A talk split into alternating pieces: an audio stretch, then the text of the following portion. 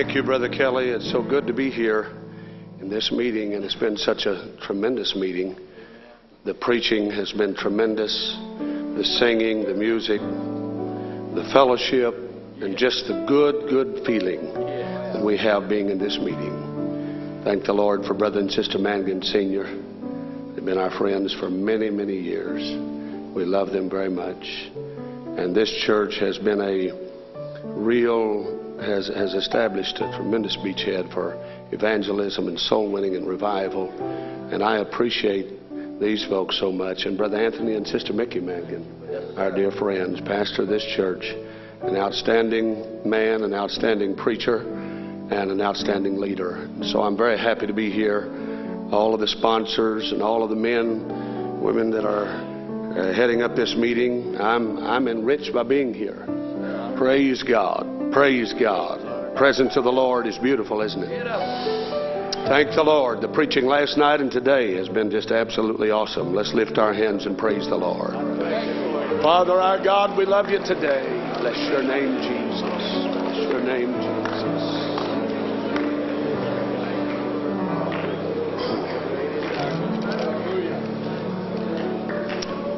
Amen. If you would open your Bibles to the book of Ruth, chapter 1 the book of Ruth, chapter number one, and verse number one.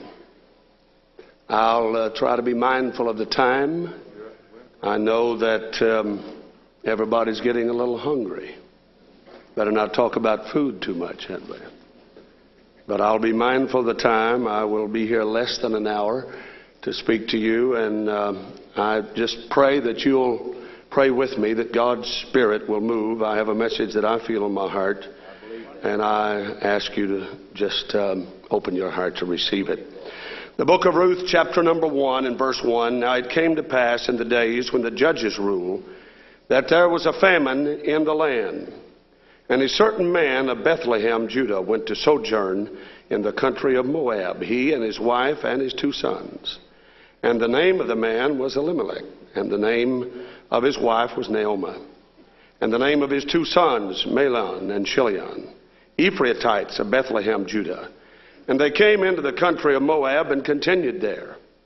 And Elimelech, Naomi's husband, died, and she was left and her two sons. And they took them wives of the women of Moab. The name of the one was Orpah, and the name of the other Ruth, and they dwelled there about ten years. And Mahlon and Chilion died, also both of them, and the woman was left of her two sons and her husband. That's reading verses 1 through 5, of this first chapter of Ruth. I'd like to speak to you for just a little while today, and I'm going to use one word for my subject, and that is change. Brother Anthony Mangan, would you pray and ask God to. Lord, we're thankful for your blessings and what you've done for us. Thankful for the anointing that's been in this house. I love you, your Jesus. word is already anointed, but I pray now that you will anoint Brother Godair to minister your word. I love you, I Jesus. I pray right now, God, you, that you will Jesus. anoint his mind, his body, his voice, that his tongue be liberated Praise to speak God. what you would have Praise him say. But God, what good is anointed preaching if we don't have anointed lips? Hallelujah. I pray there be no distraction. I love you, I pray the devil that would try you, to come against the oh, service, we bind I love right you, now Jesus. and take I the love authority over it. Touch us and use us. In Jesus' name we pray. Amen. Let's clap our hands to the Lord, shall we? Praise God. Praise God. Praise God. Praise God. Praise God. Amen. Thank you, and you may be seated. Change is something that is constantly taking place in our society. Right. There has never been a generation that has changed so much and so quickly as the generation that we're living in. Right. Someone has so aptly stated that the only thing that is constant is change. Uh-huh. We're living in a changing world. Change has become a way of life. Change has become our position in the 90s, the 80s, and 90s. In society, we see great changes that are taking place. The homosexual lifestyle is now being wooed and accepted. Abortion is something that is not only condoned but sponsored by the tax dollars of the American people. The value system of this country has uh, gone through dramatic and drastic changes over the last few years and is still in the constant process of change. Homes are changing. From the time when some of us were children, homes are changing. Most wives are working nowadays, husbands have two jobs and uh, trying to make ends meet, and everybody's busy. It's a helter skelter lifestyle. We're living in a different world. We're living in a different world. The schools of our society are changing. In uh, Chapel Hill, North Carolina, which is only five miles from Durham, we have just sort of a twin city of Durham and Chapel Hill. Chapel Hill High School, two weeks ago, uh, began on a daily basis passing out condoms to young people in high school. That's the kind of society that we're living in. Not only is it condoned, but it's being given by the um, teachers and by the school. One of our men teaches at Chapel Hill High, and he has gone under a tremendous amount of adversity because he will not teach out of books that openly, uh, openly state an approval of homosexual lifestyle and abortion and so on. And he has come under tremendous scrutiny by the people and by the teachers there, but he's standing out as a voice for the Lord in that school. Amen on the University of North Carolina campus in Chapel Hill just last week, just this past Friday. They passed a rule that all boys can now go and stay overnight in all the girls' dorms at the University of North Carolina in Chapel Hill. We're living in a changing world. 100,000 plus students take guns to school every day. We're living in a dangerous society. Our schools are changing. Our churches are also changing.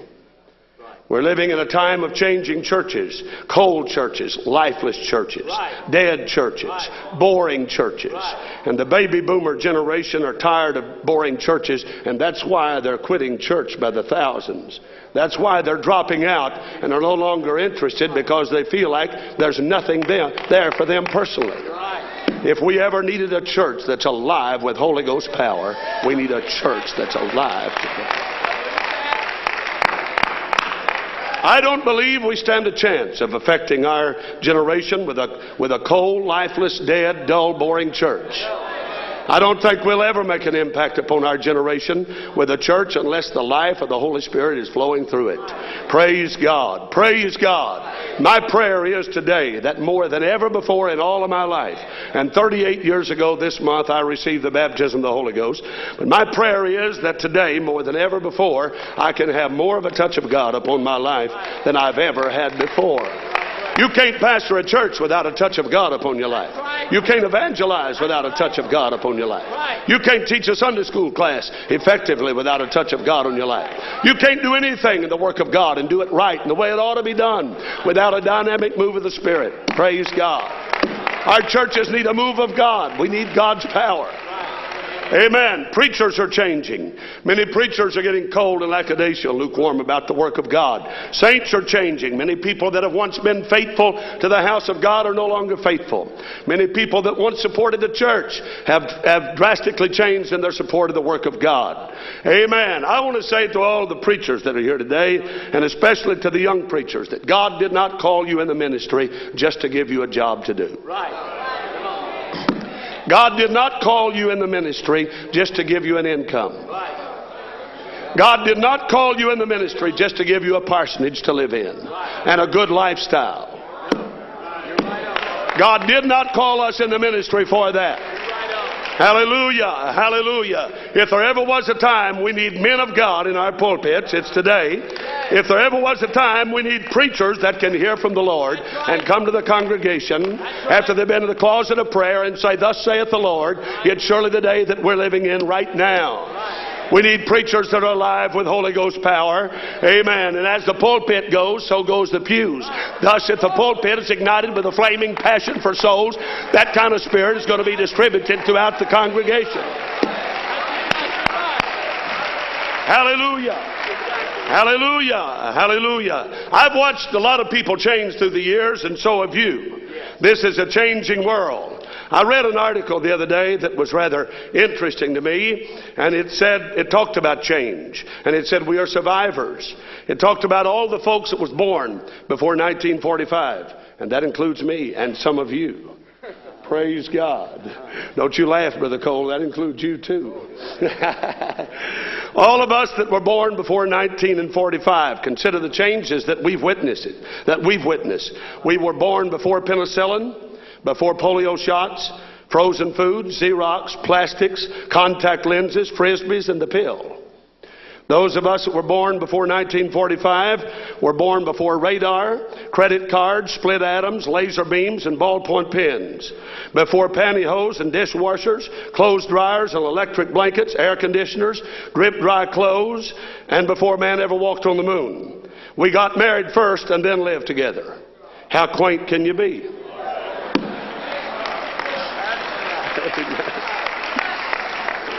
Those of us that were born before 1945 were born before we had house husbands, gay rights, computer dating, dual careers, and computer marriages. We were, we were before daycare centers, group therapy, nursing homes. We never heard of FM stereo, tape decks, electric typewriters, artificial hearts, word processors, yogurt, and men wearing earrings. Amen. For us, time sharing meant togetherness, not computers or condominiums. A chip meant a piece of wood. Hardware meant hardware, and software wasn't even a word back then.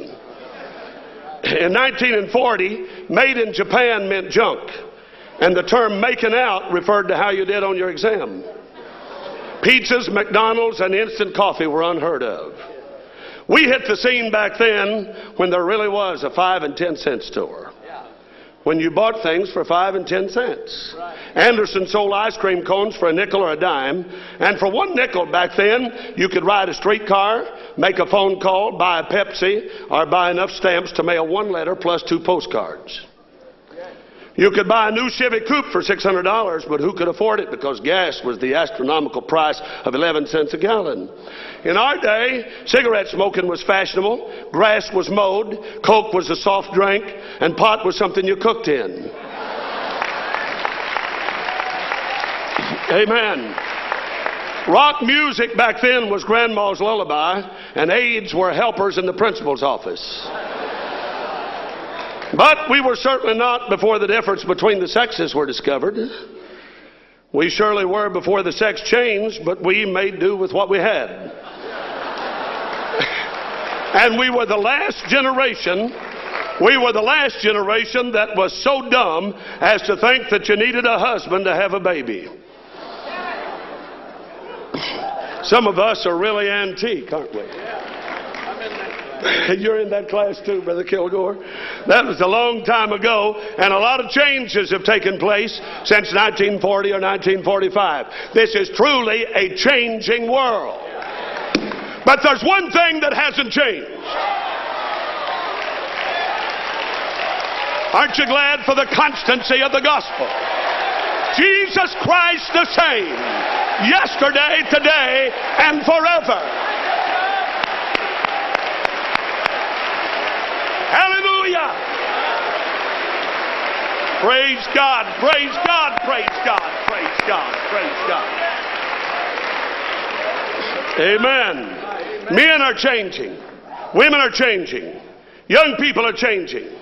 I read something the other day about women. It says that in infancy, they want love and care. In childhood, they want fun. In their 20s, they want romance. In their 30s, they want admiration. In their 40s, they want sympathy. In their 50s, they want cash.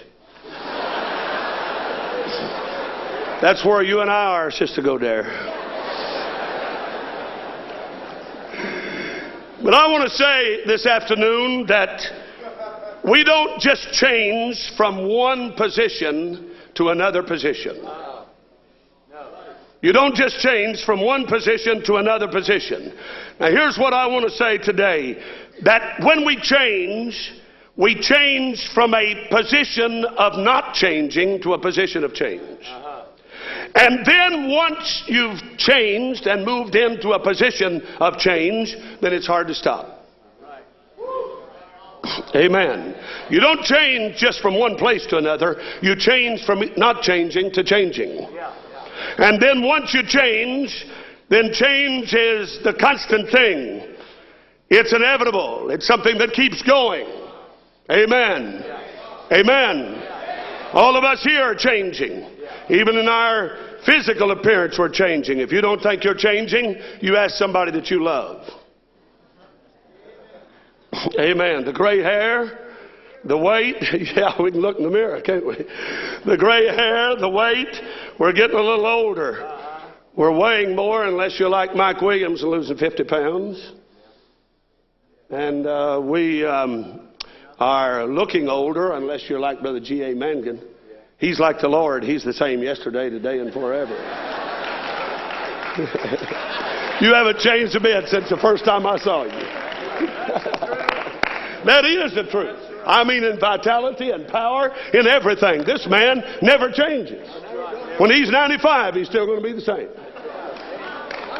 Praise God, 95. praise God, praise God. And so, when we change, basically, we change from not changing to changing. And then we enter into the arena of change.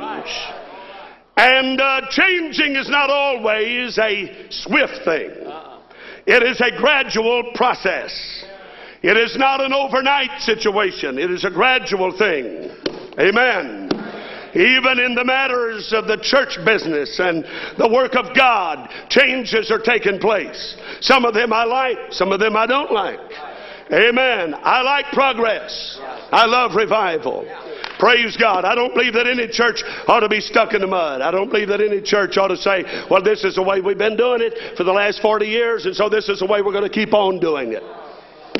I don't believe there's any church member or any church board or any church leader, whatever they may call themselves, that would try to tie the hands of the apostolic ministry that is truly seeking after the power and the fullness of the Holy Spirit and is wanting revival more than anything else in the world. If you're here today and you're on a church board or you're a member of a church, what you ought to do is release your pastor to be the man of God and to be the man that God has anointed and placed in that pulpit. Don't put your thumb on him. Don't touch God's anointed. Don't put restrictions on his ministry. Let him be the man that God called him to be in that pulpit. Amen. Amen. Hallelujah, hallelujah. I talked to a man not too long ago, and, and this was what he said. He said, I can't stay with the United Pentecostal Church. And I said, Why not? He said, Well, the crowds and the money is not there. He said, Man, it's just chicken feed. Uh, what you get in preaching in, in United Pentecostal churches, and that's probably true in the assemblies of the Lord Jesus Christ, they don't look much richer. but um, I tell you what, what, what you get preaching in our churches, you're not going to get rich on. But I want to say again, if a preacher is out, and if that is his motivation, if that's his motive, his, his intention, he's got the wrong motive altogether. Brother, I'd rather get out of the ministry today. I'd rather get out of the ministry today than to live only for crowds and money, prestige and honor, and, and the accolades of men. We need the favor of Jesus Christ upon this church more than ever before. Hallelujah, hallelujah, hallelujah. I don't believe the true preacher of God can be bought anyhow. Amen. I think there's a deep love for the truth and a deep commitment for souls and a love for the work of God in the heart of every man of God. And I don't think you're going to buy off a real true preacher of the gospel. They're going to preach the truth. Hallelujah. I said they're going to preach the truth. But every preacher in this building today faces in your city, in your community, you face daily or weekly or monthly the pull on you to change. There are subtle pressures that are placed upon us all the time. All the time. There are subtle pressures that are placed there. But thank God there's still an apostolic ministry in our day. Thank God there's still a God called ministry that's going to preach the Word of God. Paul said, Timothy, preach the Word. Be instant in season and out of season. He said, reprove and rebuke and exhort with all long suffering and doctrine. Right. For the time will come when they will not endure sound doctrine, but after their own lust shall they heap to themselves teachers having itching ears, who shall turn away their ears from the truth and shall be turned into fables. Thank God for the truth today. You shall know the truth, and the truth shall make you free. We shall know the truth, and the truth shall make you free. Praise God, praise God, praise God. And I do not subscribe to the theory nor the idea of people that say that if you preach the Word of God, nobody wants it in this hour. I don't believe that. I do not subscribe to the theory that if you stand for the Word of God, nobody wants to receive what you've got to say. I believe with all of my heart there are some hungry hearts out there. There's, a, there's an untapped resource out there. There are thousands of people that are wandering and staggering in, in darkness of the midnight of their life life and they're looking for something and they're searching for something and they're longing for something. And this apostolic church in this hour has that special something that they are looking for. Hallelujah. There's never been a day that I've been more happy to be apostolic. There has never been a day that I've been more thankful to be Pentecostal. Hallelujah. Hallelujah. I don't feel negative about who we are. I don't feel negative about what we believe. I believe the whole world needs what we've got. I said, I believe the whole world needs what we've got. Amen. And those that sit by with just a handful of people and never praying and fasting and seeking the face of God for revival and sitting in their own little corner saying it's not going to happen and nobody wants God anymore and nobody wants the church anymore and all the young people are going to the dogs and nobody cares about church, the church anymore. That is absolutely not the truth. That is absolutely not the truth. Somehow the Holy Spirit's got to change our thinking. Somehow the Holy Spirit has got to change our mentality. Somehow the Holy Spirit has got to come to us and visit us today and let us know that the fields are white and they are ready to be harvested. The problem is not the field, the problem is in the laborers. The laborers are few. And Christ's prayer request was that we would pray that the Lord of the harvest would send forth laborers into his harvest. Ladies and gentlemen, I tell you today, the fields are white. They are ready to be harvested. There's a revival in your church. There is a revival in your community. We just need to reach up and get it and get a hold of it in the name of Jesus.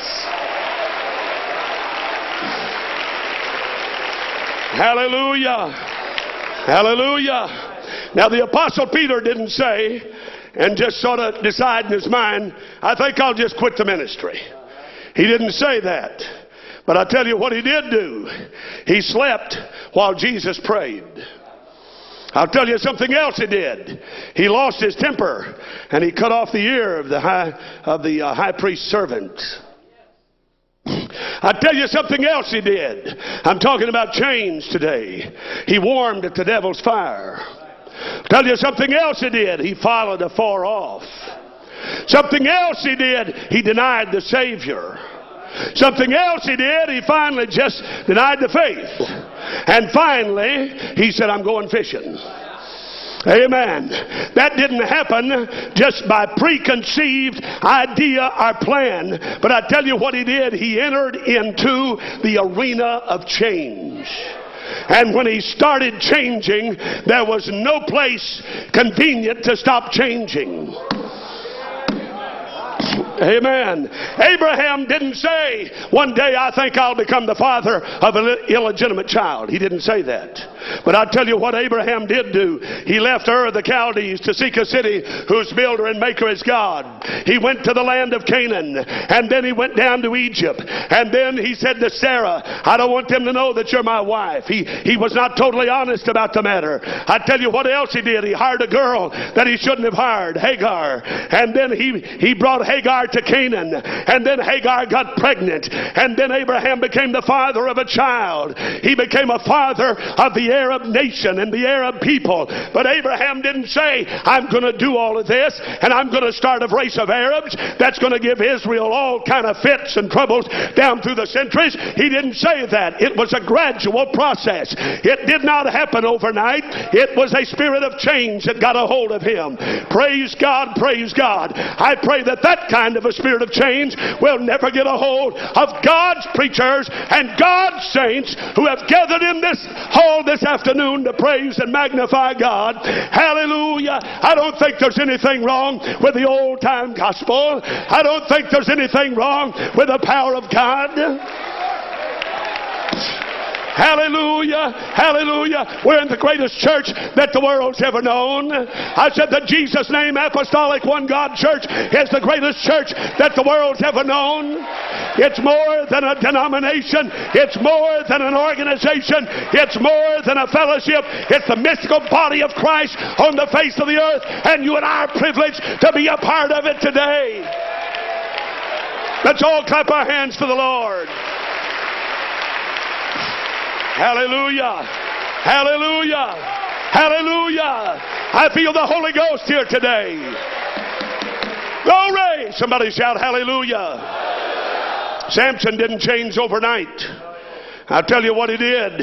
He said to Delilah, You bind me with seven green withs that were never dried.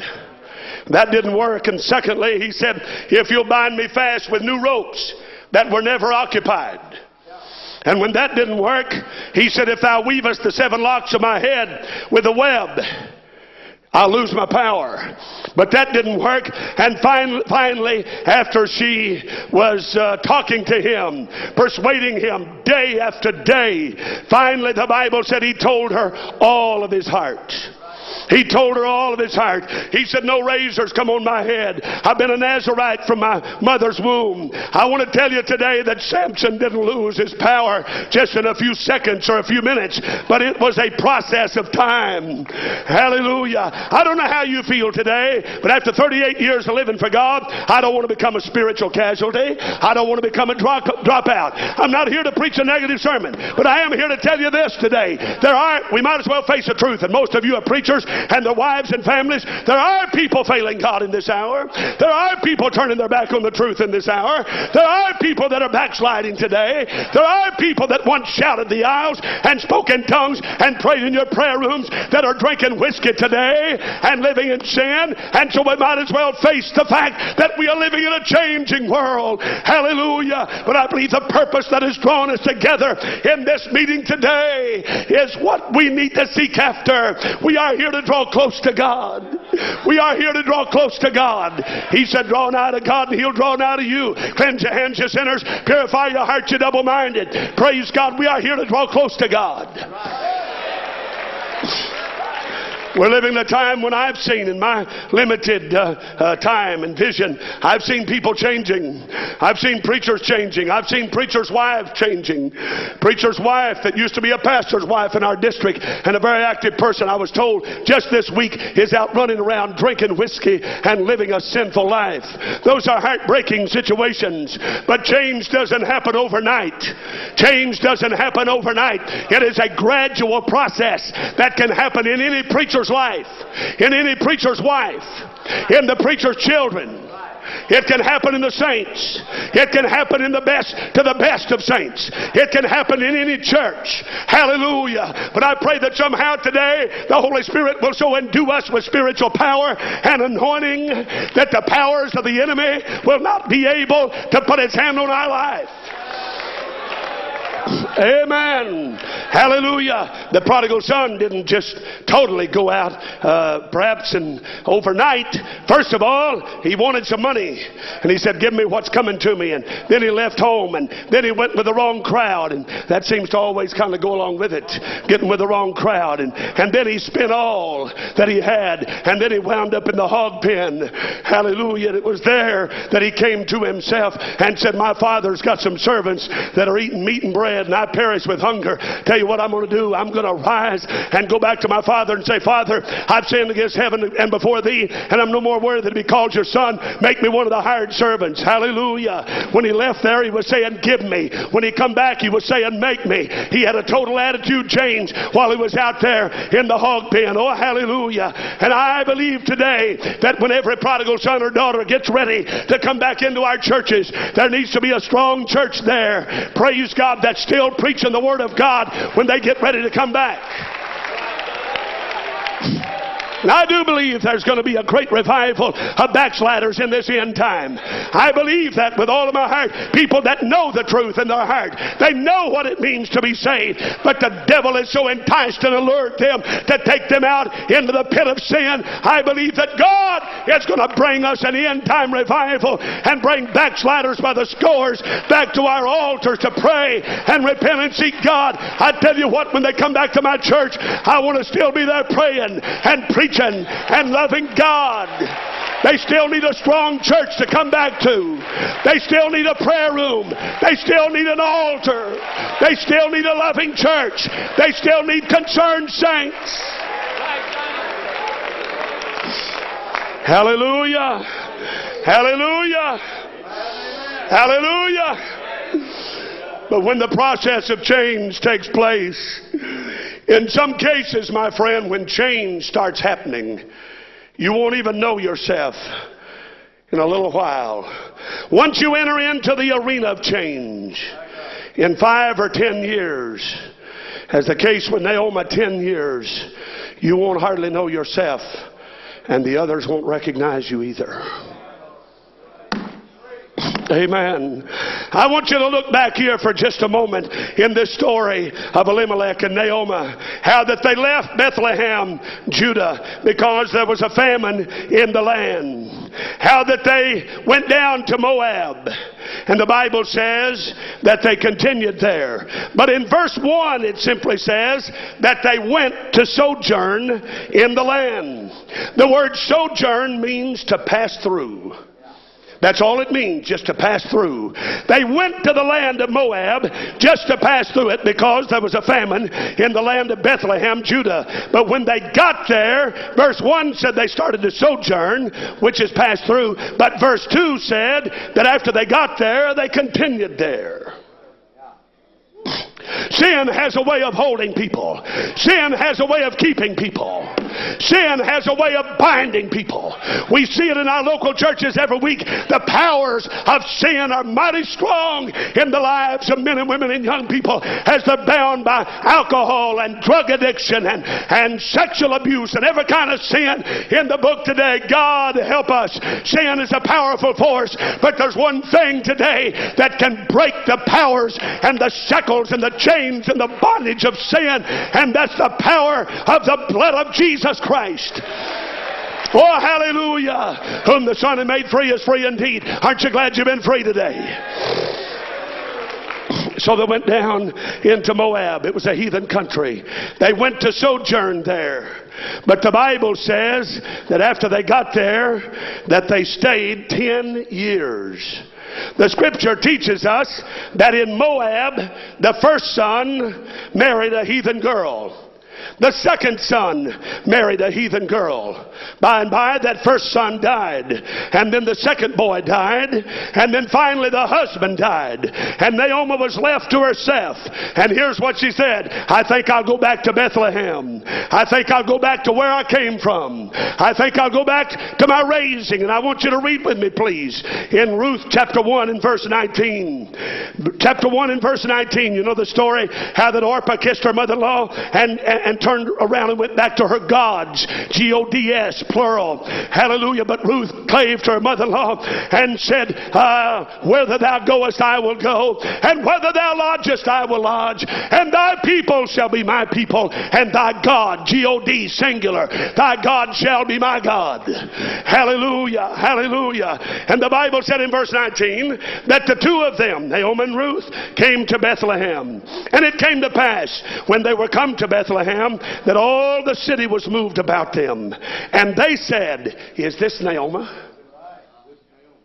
Is this Naomi? They didn't know her, Brother Beckton. They didn't recognize her. She went to sojourn in a land and just passed through it, but she stayed ten long years. And it left its mark and it left its toll upon her life. And they said, Is this Naomi? And she said to them, Call me not Naomi, call me Mara. For the Almighty hath dealt very bitterly with me. I went out full. Notice this. I went out full, and the Lord has brought me home again empty. I went out full, and I came back empty. The word Naomi means pleasant. The word Mara means bitter. She said, I went out pleasant, but I came back bitter. I went out there in good shape, but look how I came back. Hallelujah, hallelujah, hallelujah. I want to tell you something today, friend. All the makeup in the world can't cover the marks of sin. They don't make enough makeup in this world to cover the marks of sin. Hallelujah. And there are people sitting right here on these pews today. Oh, you say everybody here loves God. That's probably true. Everybody here is living for God. I trust that's the case. But there are possible sinners and potential sinners in this building today. We who have once had the blessed touch of the Holy Spirit. We who have knelt at an altar prayer. We who have repented of our sins. We who have been baptized in the name of the Lord Jesus Christ for the remission of sins. We who have received the baptism of the Holy Ghost and spoke with other tongues as the Spirit of God gave the utterance. We who know who Jesus is. We who have a, a, an illumination of His name and His deity. Thank God for that today. I still believe there's one Lord and His name is one. Somebody say, Praise the Lord. I said, There's still one God. Hear, O Israel, the Lord our God is one Lord. And there's still one name that saves from sin. Just one. Just one. Just one. And it's not Mohammed. And it's not Buddha. And it's not Hare Krishna. And it's not the revival of Eastern religions. I tell you, there is one name that delivers. There is one name that saves. There is one name that heals. There is one name that sets the captive free. And his name is Jesus. Hallelujah. Somebody shout amen. Hallelujah. Recently, my wife and me had preached a meeting in a western state. And we were staying over the weekend and taking two or three days off. And we were driving out in the country, going to a particular city. And we stopped on an, in an afternoon in a little Dairy Queen out in a small town, farming area. Walked in the Dairy Queen to get some ice cream and to get a, a blizzard. Praise God. Don't sound bad right now, does it? Hold on here just a little while. Walked up there, my wife and me got out of the car, we stretching and, and ordered some ice cream. Young girl, about 19 or 20, waited on us, and, and uh, so we got our ice cream and started to walk away. She turned to us and said, uh, You're Pentecostal, aren't you? And I said, Yes. She said, You're United Pentecostal, aren't you? And I said, Yes, we are. I said, I turned around to her and I said, How did you know that? How did you know that? She said, Don't you know that I could tell? She said, I was baptized in Jesus' name. I received the Holy Ghost at the California Youth Camp. I received the Holy Ghost. I spoke in tongues. I know what it is to live for God. She said, I said, well, what happened? Tell me. She said, well, as you can tell, I'm far away from God today. But she said, I want to tell you what happened, sir. And she'd never met me. She said, I want to tell you what happened. My pastor got up in the pulpit just about four or five months ago. And he told us that from now on, he wasn't going to preach anything. We could do what we wanted to do. He wasn't going to preach any standards. We could do anything we wanted to do. And she said, It so destroyed my confidence. She said, I had such great confidence in my pastor and in my church, and I was taught that, and it destroyed my confidence. And today, I'm out of church. She had lost out with God. There was something that had taken place in her life. And, and, and the, the reason was, it's because of what had happened in the pulpit. Hallelujah. If there was ever an hour we need truth in the pulpits, it's today. I'm not talking about cynicism. I'm not talking about bitterness. I'm not talking about pet peeves. I'm not talking about hobby horses. I'm talking about the Word of God. We need God's Word in the pulpit because as the pulpit goes, so goes the pew. Hallelujah. Hallelujah. Hallelujah. Hallelujah. I said, Hallelujah. Let's preach the truth. Let's teach the truth. Let's preach repentance. Let's preach baptism in Jesus' name. Let's preach the Holy Ghost speaking in tongues. Let's preach the new birth of water and spirit. Let's preach that Jesus is God. Let's preach separation from the world and separated unto God. Hallelujah. Amen. Amen. This is not a hobby horse with me. It's not a pet peeve with me. I'm not mad at anybody. I love the lost. We're trying to have revival in my church. And obviously, I don't get up every sermon and try to clean everybody and skin everybody's hide. Amen. We wouldn't have a church if we did that. Praise God, praise God. But last Sunday on a snowy, icy day, we had over 1,100. I'm not saying that to brag, but I'm telling you, we had over 1,100 in Sunday school, and they're not there just to hear a preacher skin them and, and show a bad spirit, which I don't do. I, I believe we got to speak the truth in love. We got to love God. We got to love souls. We got to love the lost. But I'm telling you, in the midst of all of that, there's still got to be the unadulterated Word of God. It's got to be taught, it's got to be preached. It's got to be preached. Hallelujah. You don't have to say it's okay to do certain things. You just stop preaching that you shouldn't.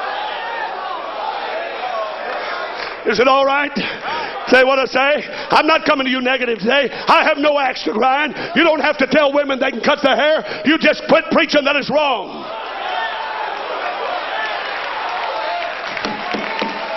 Hallelujah. I said we're still apostolic. We're still Jesus' name. You don't have to get up and say all you ladies can cut their hair. Brother, when you quit preaching it, they'll start doing it.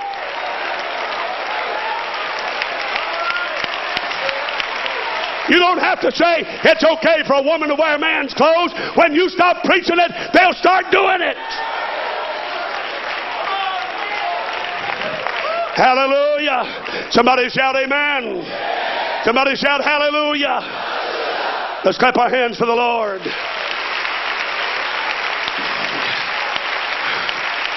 Hallelujah. You may be seated. I'm going to tell you, we got folks in all stages of, of, development, spiritual growth and development in our churches. You've got them here. We've got them in Durham, North Carolina. We got folks that are that are one week old in God. We baptized five last week, and, and four or five got the Holy Ghost. We got brand new people. We got folks that are 30 days old in the Lord. We got quite a few that's uh, two months old in the Lord because of a young evangelist over here. I use that word generously, young. Brother Brian Kinsey just just preached us a revival a few weeks ago, and 75 people received the baptism of the Holy Ghost. We got, we got a lot of new babies, and you better believe I'm going to handle them tenderly and with care. And if you come there with a bad spirit, I'm going to scoot you out of the pulpit. Huh? Is that all right, Bishop? If you come there trying to have a bad spirit, I'm going to ask you to get out of the pulpit. Let me take care of them. I love them. They're my babies. They're my spiritual kids. Come on.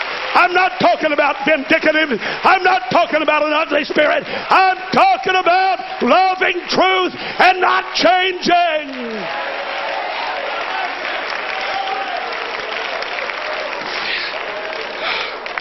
We better decide. Somebody here today maybe needs to decide what you believe about Acts 238. You need to decide what you believe about one God. You need to decide what you believe about rock music.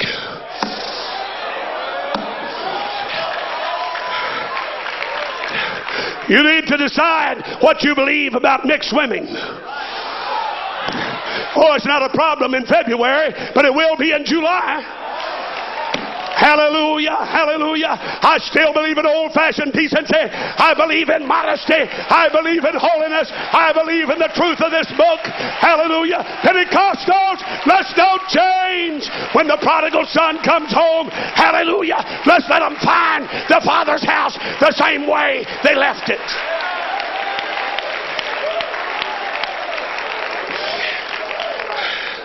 Hallelujah.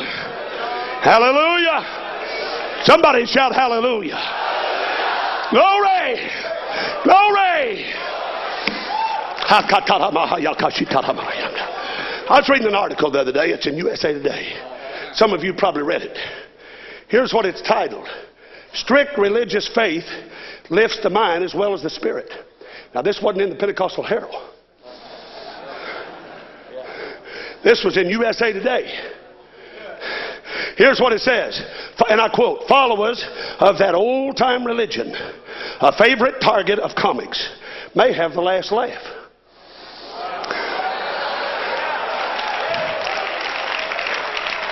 Their faith gives them a strong mental health edge.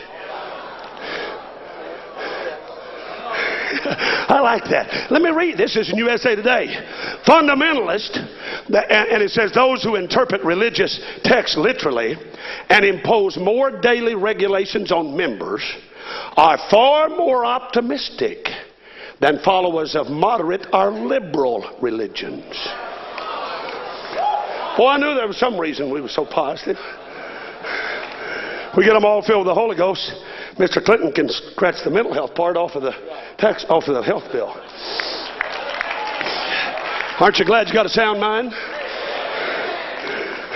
Here's what it says We know optimistic people are less vulnerable to depression and, and optimism correlates with high achievement, says psychologist Sheena Sethi of Stanford University.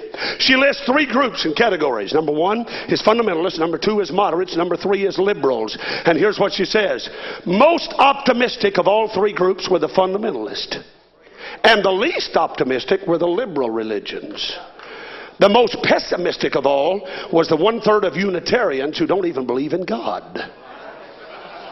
Here's what she said Optimism also is linked to your allowed religion to influence your daily life. What you eat, what you wear, and whom you marry. I even believe you ought to marry in the faith.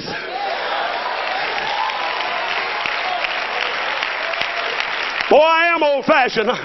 Hallelujah. I still believe a saint of God ought to marry a saint of God. Now, I don't care how many promises they make. Wait till they get baptized and get the Holy Ghost and start living for God and prove their life.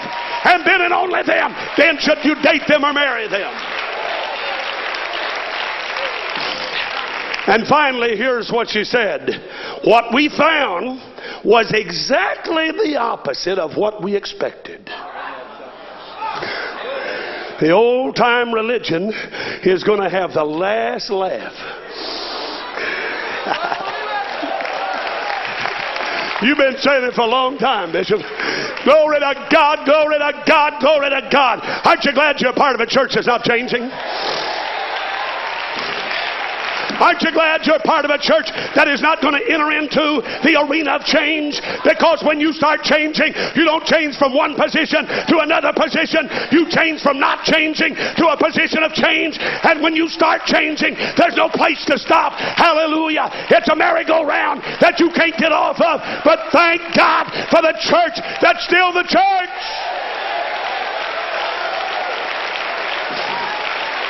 Hallelujah. Hallelujah. Jacob, look at what he did. He deceived his brother. He cheated his brother. He left and stayed 20 years. You know, I thought of the Apostle Peter. When he denied the Lord, warmed at the wrong fire, and did all of that, there's one thing I think, you know, I noticed this that after Peter denied the Lord, cursed and swore and said, I don't even know him, Brother Baker, 50 days later, he was in the pulpit preaching. And Jacob, when he got away from God, he stayed 20 years. And I think the big difference is that Peter stayed around where it was when he did have it. Hallelujah. He stayed around. Jacob went 500 miles from home. But Peter just stayed around, Brother Kilgore. When he said, I'm going fishing, you know what he did? He went out there, and while he's trying to fish, he, no doubt memories come flooding his mind, Brother Cole. Right over there is where Jesus walked on the water. Right up there on that, on that hill is where I heard him give, give the Beatitudes. Everywhere he went, something reminded him of some past blessings. Brother, if you can just stay around where, where it was when it was better, it's going to get better again. Hallelujah. I don't care how far you are away from God today. Hallelujah. I'd rather have folks that hang around the church. I'm not trying to run anybody off. I don't want anybody to leave. I don't care. I want the backsliders there. I want the sinners there. I even want the hypocrites there. Hallelujah. I said, if they're there, we got a chance to work on them. I don't want them in the bars. I don't want them in the taverns. I want them on my pews. I don't care who they are. I don't care what they look like. I don't care how they live. I want them on my pews. God's got a chance to get through to them if they're sitting there.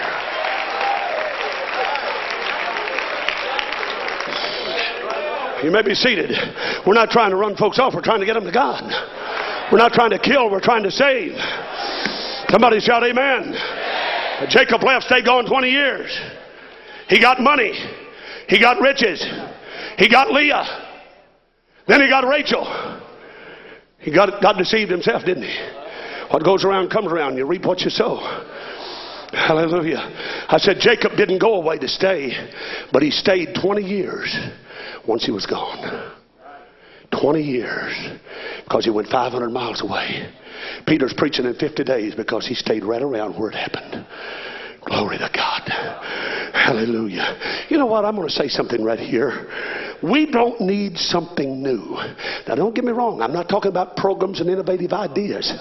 You understand what I'm saying? I'm talking about the Word, the gospel, the truth, the message. We don't need something new. We just need the old to be repeated. Hallelujah. We don't need to shock our church with something new. We need to bless them with something old. Stand ye in the ways and see and ask for the old path where it's a good way and walk therein, and you'll find rest for your soul. I'm not trying to shock my church every Sunday with a new doctrine, a new dogma, a new philosophy, or a new message. Hallelujah. I want to come back to that pulpit after 21 years. I want to say exactly what I said 21 years ago. The gospel hasn't changed. Jesus hasn't changed. The word hasn't changed. Come on, apostolics. We don't need to enter in to the arena of change. When you do, you'll keep changing. There's no stopping. You'll always go farther than you intended to go. And you'll stay longer than you intended to stay. And you'll do things you never intended to do. In the Old Testament, a landmark was a piece of stone or metal. And no one came to steal the property all at once.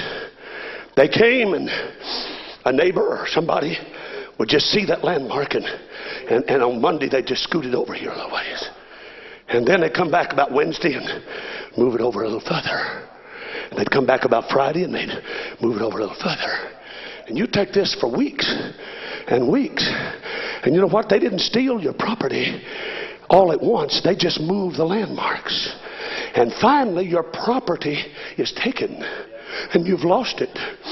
Folks, we got the greatest thing this side of heaven. We got the greatest thing in all the world.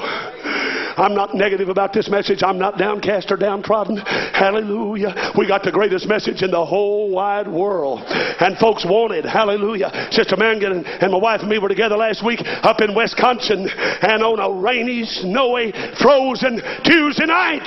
Hallelujah. They filled that building up and the pastor said it seats 17 or 1800 and every seat was full and the altar was lined with people and 11 brand new people received the baptism of the Holy Ghost on a cold, snowy, rainy night. Don't tell me folks are not hungry for God. We got to get up and stop being lazy and trifling and go where they are. We can't hide behind our laziness by saying no one wants what we've got anymore. in the southeastern part of the United States, I read a story some time back, and it said that two men broke into a department store. It was somewhere in the Atlanta area, if I remember correctly. And they broke into a department store. If I remember the story correctly, it says that they didn't steal anything. They just went in, stayed four or five hours, and changed the price tag on hundreds of items. And then left. So the manager comes to open the department store at 10 a.m. and folks are buying bicycles for $1.98. They're buying a little bit of tape for $7.95. And finally somebody said, What in the world is going on here? They didn't steal one thing, they just changed the price of hundreds of items. And I fear sometimes that that's what the devil is doing to us today. He's not stealing everything that we've had through the years. He's just trying to change the price. And some people say it's too straight and it's too narrow and it's too hard. Bless your life. I'm having the time of my life. I'm having more fun after 38 years than I ever thought you could have living for God. I wouldn't take nothing from a journey now. If you want a hard luck story, don't come to me. I'm having the time of my life.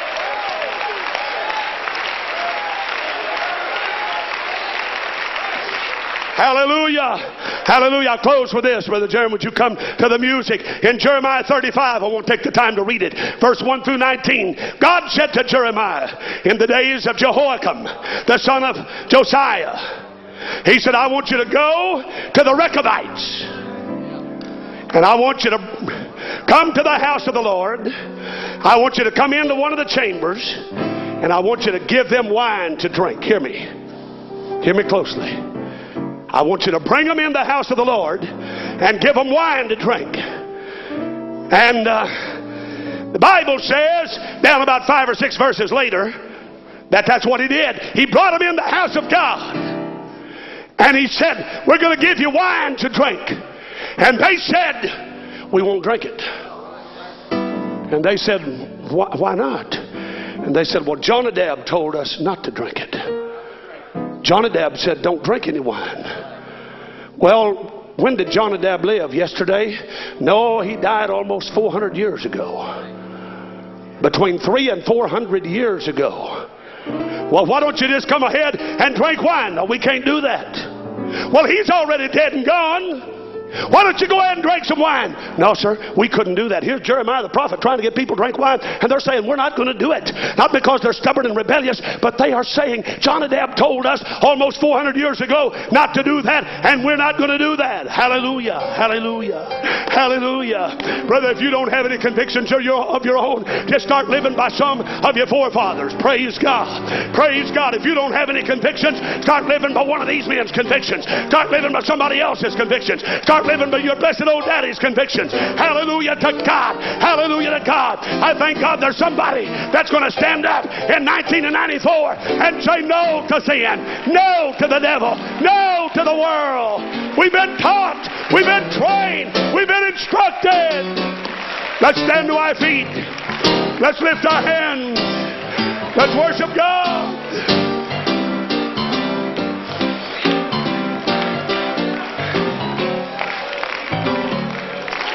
Hallelujah. Hallelujah. Bear with me another moment or two before you leave, please. I'm closing. Amen. Hallelujah. She went to sojourn in the land just to pass through. It lasted 10 years. And she came back home bitter and wounded. Jacob went to sojourn in the land and he came back after 20 years, all the way to the bottom. God help us today, Pentecostals. We've got the name, we've got the word, we got the power, we got everything we need in this hour. Let us not recant, back down, back away, or compromise. Let's stand on the Word of God. Oh, you say, but Brother Goder, I can't understand the Bible. I don't think that's our problem. I don't think our problem is that we can't understand it. It's pretty plain. Amen. I read the other day a little statement in the Bible said where he went into the house. Now, that's a, that's a really hard statement to understand, but I'm going to give you an exegesis and break that down for you so that you can understand it. He went into the house. that's hard to understand. That's a toughie. The word he is the opposite of she.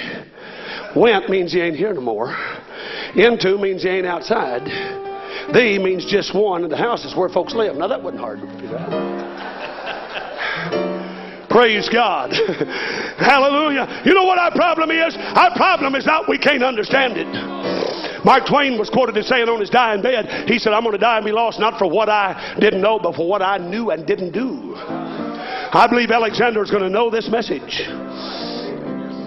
I said, I, I believe Alexandria is going to know this message. But it's not enough just for Alexandria to know this message. What about your church and mine? What about your city and mine? Hey, we don't just need a revival in Alexandria. Thank God for what they've had here 40 some years. But I'm going to tell you what, God wants there to be a bunch more places like this scattered all over America. Come on, Pentecostals. We've got what it takes. Let's don't change. Let's don't hesitate, vacillate, or compromise. Let's stand for the name of Jesus.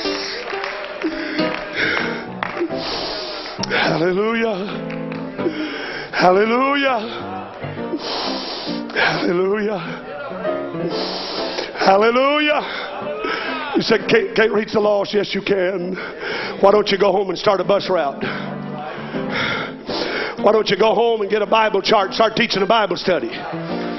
Somebody say amen. I said, why don't you start teaching a Bible study? You say, I can't do that. Yes, you can. I got a brand new convert, had the Holy Ghost less than three weeks. Brother Mangan, they're already teaching a Bible study. Don't tell me you can't do it. If we want to do it, we can make an impact on our generation. Hallelujah. Why don't we start going to our campuses? How many has got a college campus within driving distance of your area in your city? Sure you do. A college, junior college. Why don't we go make an impact on them? Duke campus is two miles from my church. North Carolina University campus is six miles from my church. You can see the Duke campus from the Carolina campus. And uh, we, we, just started a prison ministry, or, or rather a campus ministry. I'll talk prison minute. We, we started a campus ministry there, and Brother Jeff is leading that. And in one Sunday and Sunday night and Tuesday night recently, there were 21 college students off of the Duke and Carolina campus that came and said, We want to know about Pentecost. He introduced me to a young man Sunday, shook my hand, and he said, Here's a young man that wants to find God off of the campus. What about the prison ministry? We got a fellow in our church named Brother Barry. He, he wasn't really well schooled and trained but in, in prison ministry, but he started applying himself and, and, and loving people. You know what? You can't do anything if you don't love people.